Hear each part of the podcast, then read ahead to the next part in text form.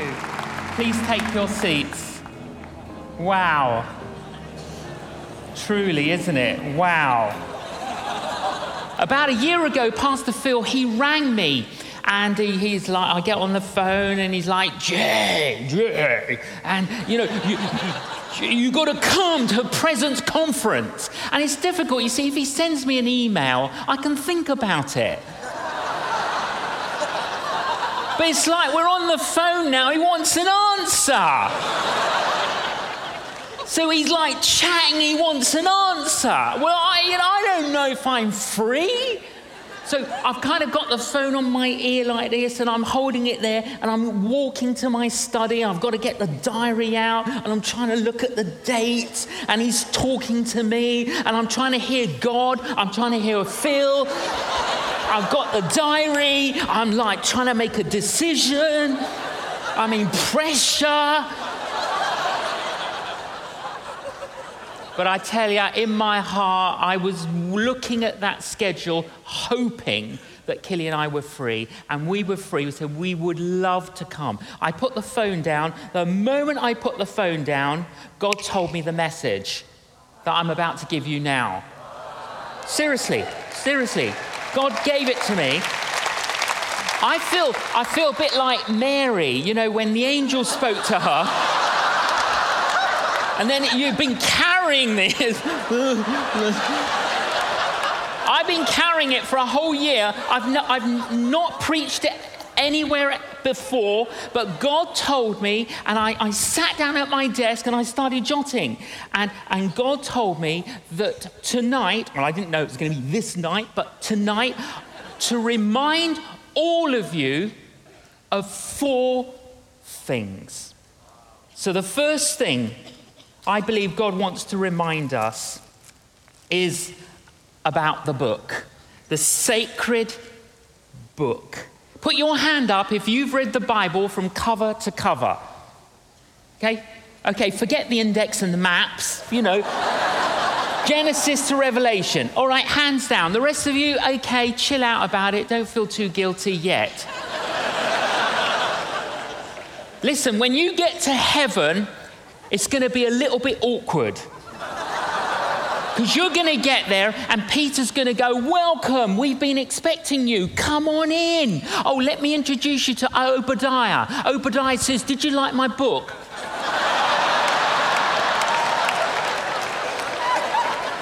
you go, Book? What book? And then he introduces you to Zephaniah. Zephaniah says, Did you like my book? What, you wrote a book as well? Listen, you're not going to be able to have conversations with certain people. I'd urge you and encourage you don't put yourself in that situation. Seriously. This is the only reliable data that we have about God.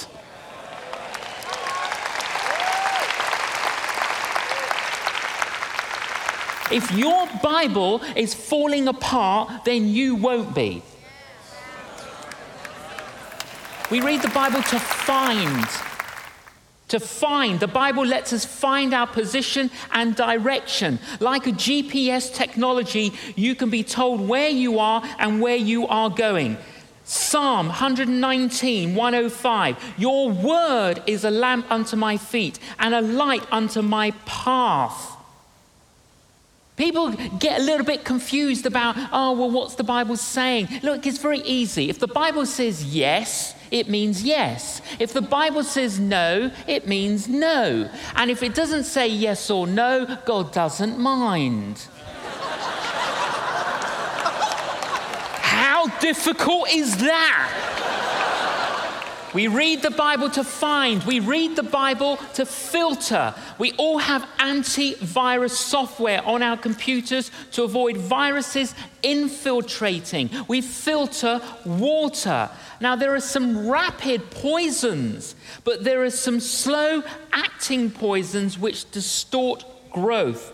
Both need to be filtered out and not taken in. And the Bible enables us to filter the pollution of the world that we are constantly bombarded with. 2 Timothy 3:16 all scripture is God breathed and is useful for teaching, rebuking, correcting, and training in righteousness, so that the servant of God may be thoroughly equipped for every good work. We find, we filter, and it's a foundation. You know, we're surrounded by turbulent and corrosive sea of beliefs. And without foundations in place, we can drift and we need an anchor. Now, well, I, I'm not going to wait till the end of my of my little teaching slot this evening to then say, hey, let's all respond. Uh, we're going to be responding as we're going to go through it. Okay? So here's the first opportunity. A lot of people find this a dry book, but if you know the author, it can never be dry.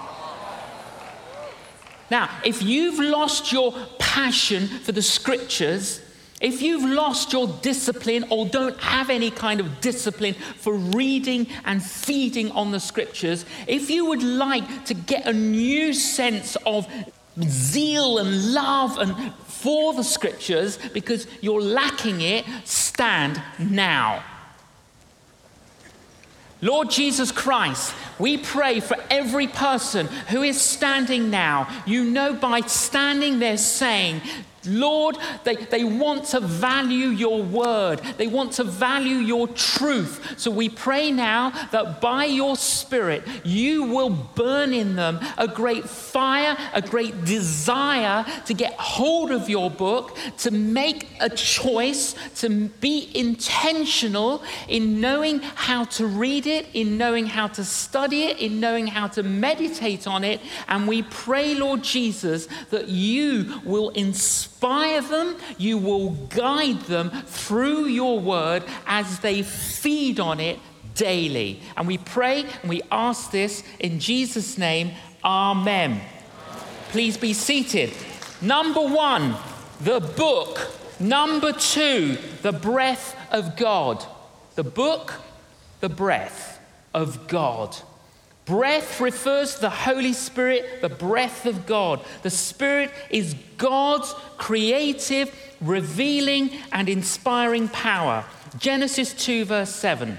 Then the Lord God formed a man from the dust of the ground and breathed into his nostrils the breath of life, and the man became a living being. John 20, verse 19. On the evening of that first day of the week, when the disciples were together, Jesus came and stood among them and said, Peace be with you. As the Father has sent me, I am sending you. And with that, he breathed on them and said, Receive the Holy Spirit. It is the Holy Spirit who gives life. It is the Holy Spirit who empowers us. Zechariah 4, verse 6 Not by might nor by power, but by my Spirit, says the Lord. There was a missionary society that had been in existence for 100 years, and they were having this major celebration to commemorate their 100 years in existence okay? And they had this bishop to come and, and pray a prayer uh, thanking God for the hundred years. And they had 100 doves. And after the prayer, they were going to release all the doves as a symbolism of 100 years of, of functioning as a missionary ministry. And so, what they did was they took one of the doves, they gave it to the bishop in his hands, and while he held it, he prayed. Then he would release the dove, and then they'd release the other 99 doves. So, he's holding the dove and he's going, Thank you, Lord, for all these years. Thank you, Lord. Thank you that we started in 1851. Thank you, Lord. Thank you, Lord. Oh, Lord, we did this. Oh, Lord, we did that. Oh, Lord, we did this. And and then he released it and it fell to the floor dead.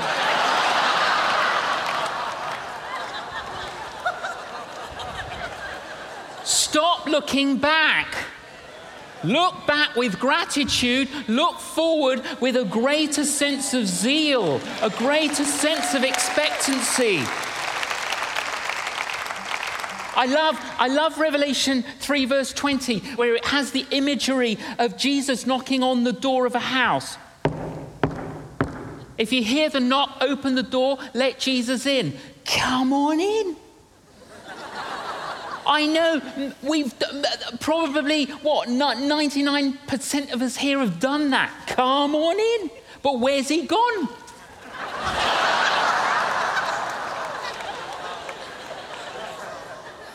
You see, it's very easy to say, come on in, and then open a cupboard. Get in there.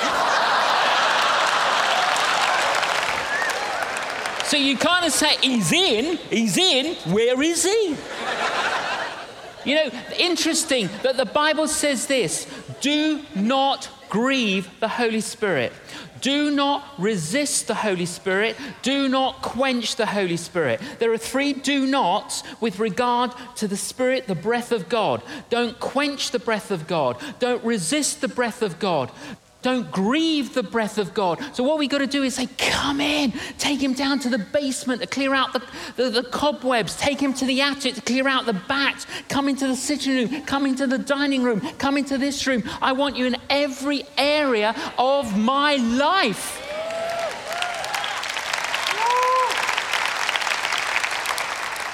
Have we? Have we grieved the Holy Spirit by having Him in our lives, but actually doing things He's told us not to do?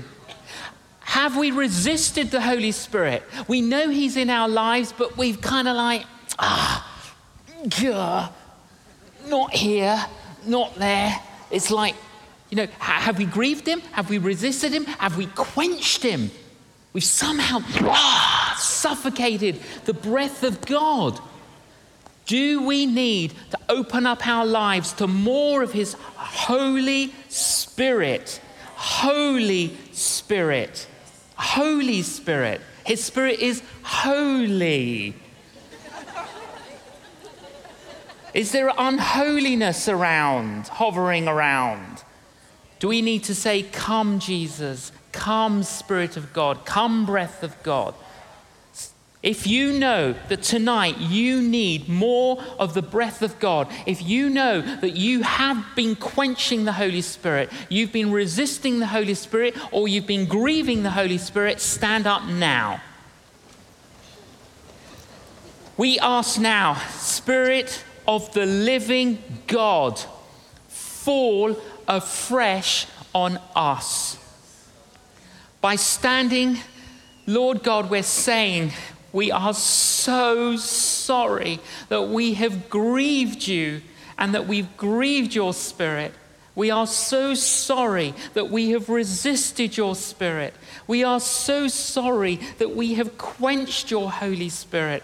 Uh, but now we're saying, Spirit of the living God, fall afresh on us, break us mold us, fill us, use us. Spirit of the living God. Number one, this is what I heard after that phone call with Phil.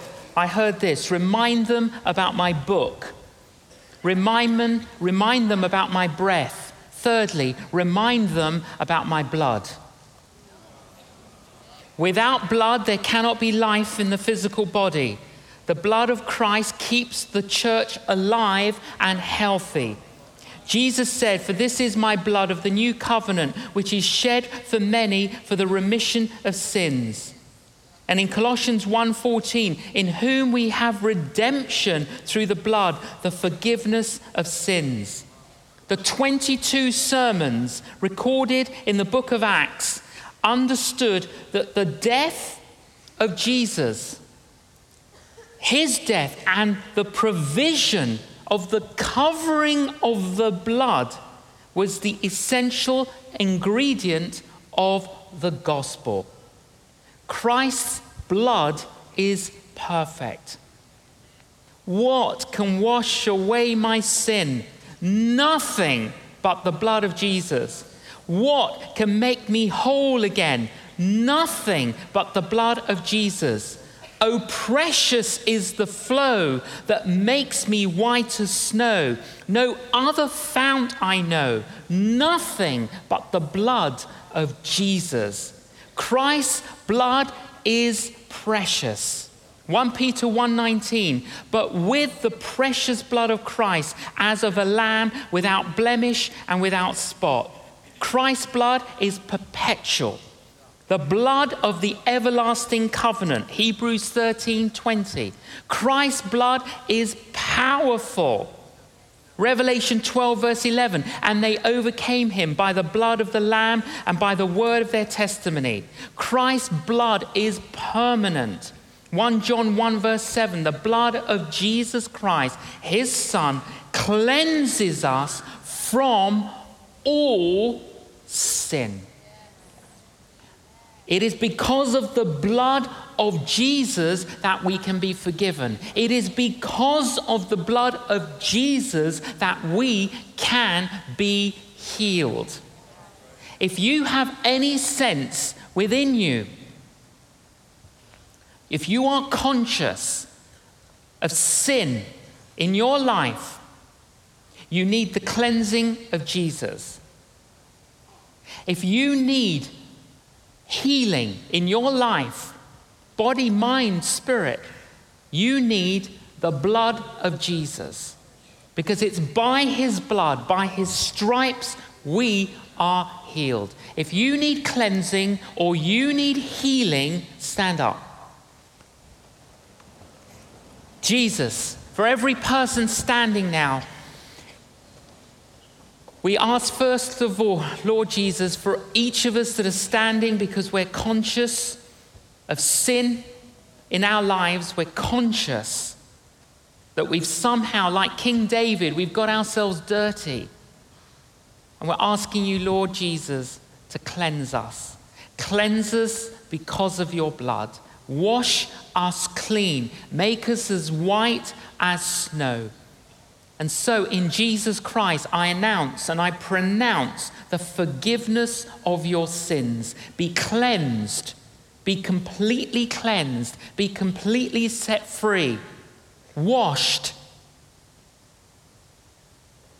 For each of us that's standing, because we have a health concern, we're asking now, Jesus, because of your blood, because by your stripes we've been healed, we are praying and we are reinforcing what Pastor Phil prayed last night Lord, your healing now. We speak it. Where there's been any kind of sickness, infection, disease in our bodies, we pray that by your blood, Jesus, you will wash it out of our systems now and you will set us free we pray that where there has been any kind of degeneration, we pray now for regeneration. We pray for restoration in body, in mind, and spirit. We pray for health and wholeness and well being. Lord, may you just keep ministering your, your holy presence, your healing presence on us, in us, with us, and we pray that as we sleep tonight, you will minister healing to us, and that we will awake tomorrow with a tangible sign of your healing at work. And we pray this in the name and the blood of Jesus Christ, our Lord and Savior. Amen. Please be seated. Remind them of my book. Remind them of my breath. Remind them of my blood. Remind them of the bride. The special relationship Jesus has with his church is seen in the terminology the Bible uses to refer to the church. The church is called the bride of Christ, and Christ is the bridegroom. We are the church. And one day the church will meet her groom, Jesus Christ, the bride. the bride. He is preparing the bride. He's preparing the church. Now, if he came today, if he came tomorrow, what would she be like? What would the bride be like?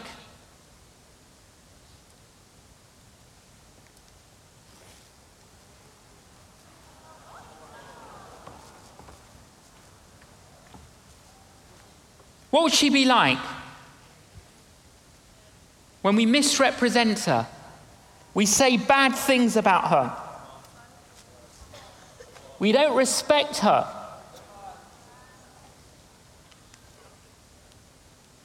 We don't love her. We don't care for her. We don't speak well of her. We're not proud of her.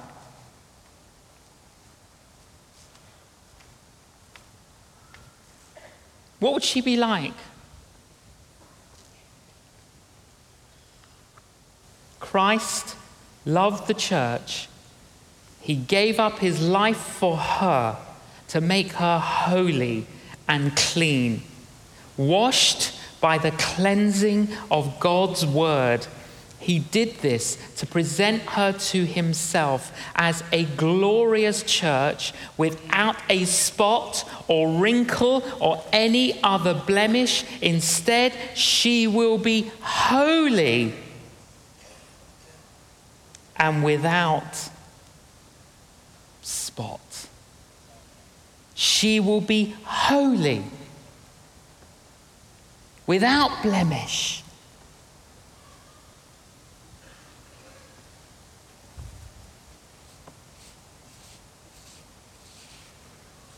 Are we cleaning her? Are we cleaning the church? Are we preparing the bride to meet the bridegroom? Are we loving her?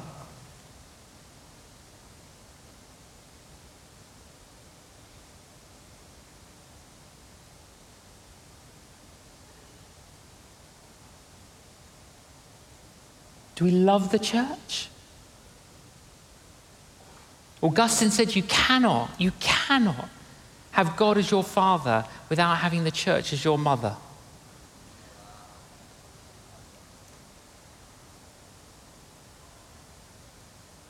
He is preparing the bride. I love the church because Christ is the head of the church. Now, some people say, I love Jesus, but I do not like the church. That is not possible. That would be like severing the head off. If we severed Bernie's head off, I don't think it would look good. and there are people today who say, Oh, yeah, I, li- I like Jesus, I don't like the church. Hebrews 10:25 Don't give up meeting together as some are in the habit of doing, but encourage one another and all the more as you see the day approaching. I love the church because the church is God's family.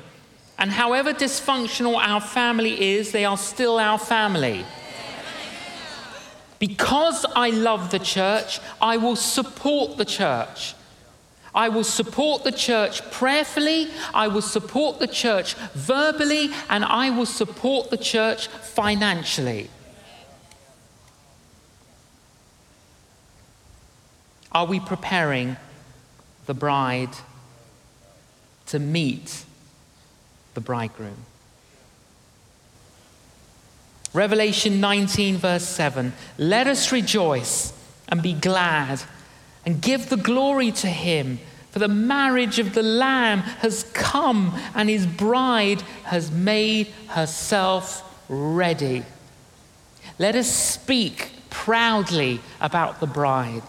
Let us speak positively about the bride. Let us not speak negatively. Let us not put her down. Let us not, you know, how, how would I feel if somebody spoke negatively about my wife?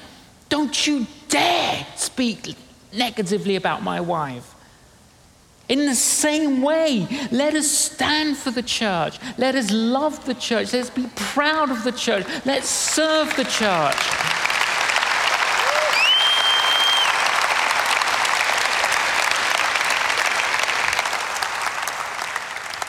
If you have a tendency to put the church down, if you've had a tendency to be very negative about the church, if you've had a kind of a very, almost like an un, uncommitted commitment to the church, unreliable commitment to the church, but you're saying, hey, I don't want to do that anymore. I want to speak positively and I want to be wholeheartedly committed to my church in every way, prayerfully, verbally, financially. I'm going to commit myself to serve the church to prepare her for the bridegroom. If you've had a tendency to be negative in those areas, but now you want to be positive in those areas, please stand up now. Stand.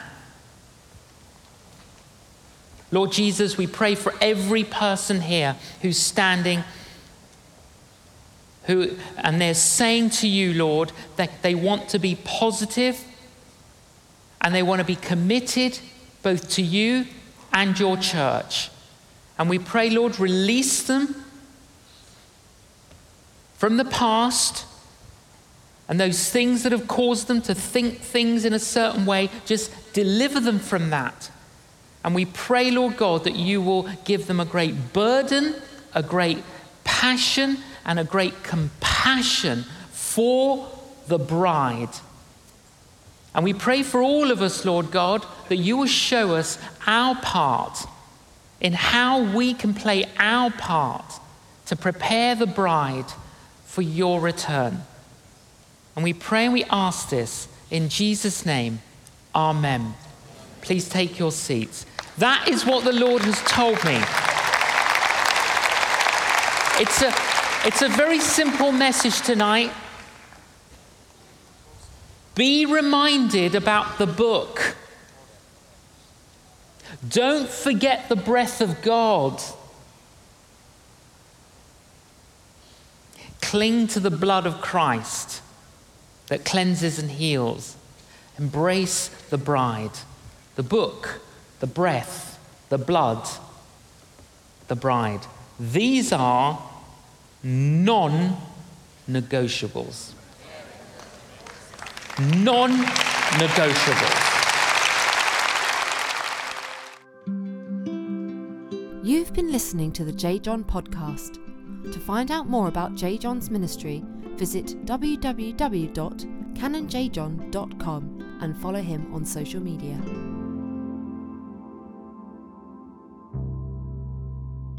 One doctor developed the world's first vaccine. One civil rights activist helped to end racial segregation in the USA. One botanist developed new farming practices supporting impoverished farmers. One former slave escorted 300 others to freedom. One watchmaker saved the lives of 800 Jews and refugees during World War II. One politician persisted to see slavery legally abolished in the UK. Faith, love, generosity, sacrifice, perseverance. Heroes of the Faith, the new coffee table book by J. John. Available now at canonjjohn.com.